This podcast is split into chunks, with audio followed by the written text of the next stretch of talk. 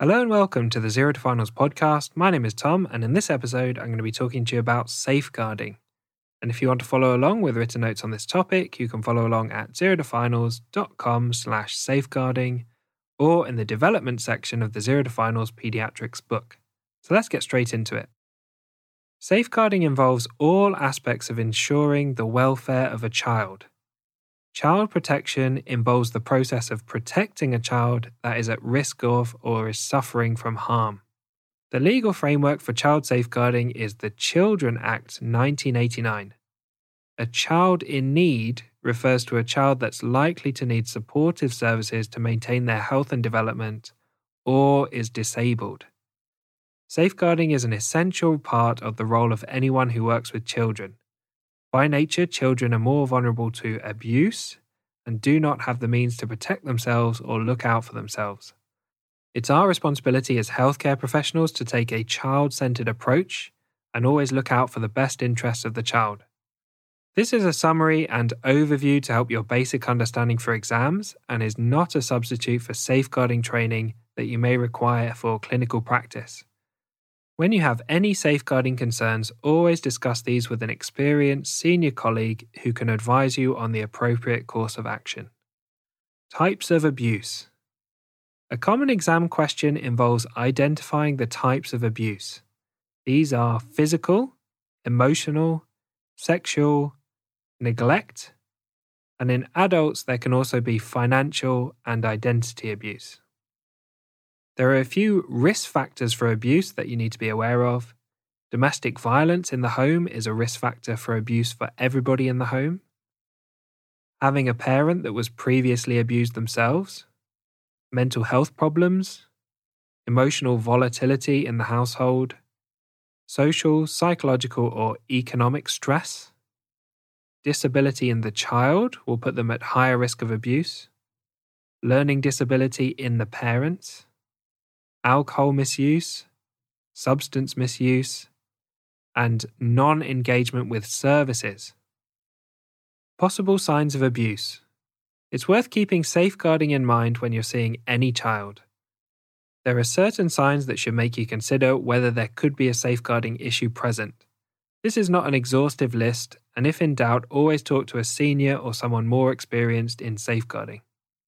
These signs include a change in behavior or extreme emotional states, dissociative disorders, where the person feels separated from their thoughts or identity, bullying, self harm, or suicidal behaviors, unusually sexualized behaviors in a child, unusual behavior during examination, poor hygiene, poor physical or emotional development, and missing appointments or not complying with treatments. So, how do we manage safeguarding issues?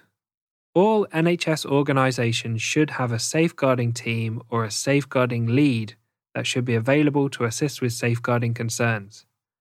Once a safeguarding concern is identified, the person that identifies it is responsible for escalating it to someone who can take action on it. It's generally not the role of the doctor or the nurse to investigate or manage the concern, but it is their responsibility to refer or pass this on to someone trained and in a position to investigate further and take action. Generally, safeguarding cases are referred to Children's Services, which is social services, who can investigate further and decide what action needs to be taken. Most safeguarding cases don't involve children being removed from their parents. Usually, social services are able to put in extra support and services and follow the family up over time. When a child is in immediate danger, the police may need to be involved. When a child is acutely unwell or they need a place of safety, they should be admitted to hospital. Maintaining a professional, open, honest, and trusting relationship with parents or carers is important, even when they're responsible for the abuse. This will make all aspects of any investigation and management easier and lead to better outcomes overall. There are a number of measures that can be arranged by appropriate professionals to help support families of children with safeguarding concerns. And these are home visit programs to support parents, parenting programs to help parents develop parenting skills and manage their child's behavior, attachment based interventions to help parents bond and nurture their child, child parent psychotherapy, parent child interaction therapy, multi system therapy for child abuse and neglect, which is abbreviated to MST CAN, and cognitive behavioral therapy for children that have suffered trauma or sexual abuse. So, thanks for listening to this episode on safeguarding. A big thank you to Harry Watchman for perfectly editing this podcast. If you found the podcast helpful and you want written notes on this topic and all the other topics, head over to Amazon and pick up a copy of the Zero to Finals Pediatrics book.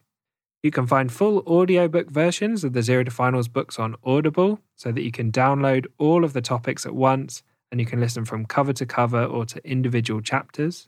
You can find notes, videos, illustrations, and questions completely free on the Zero to Finals website at zerotofinals.com and I hope you tune in for the next episode where we'll talk about consent to treatment.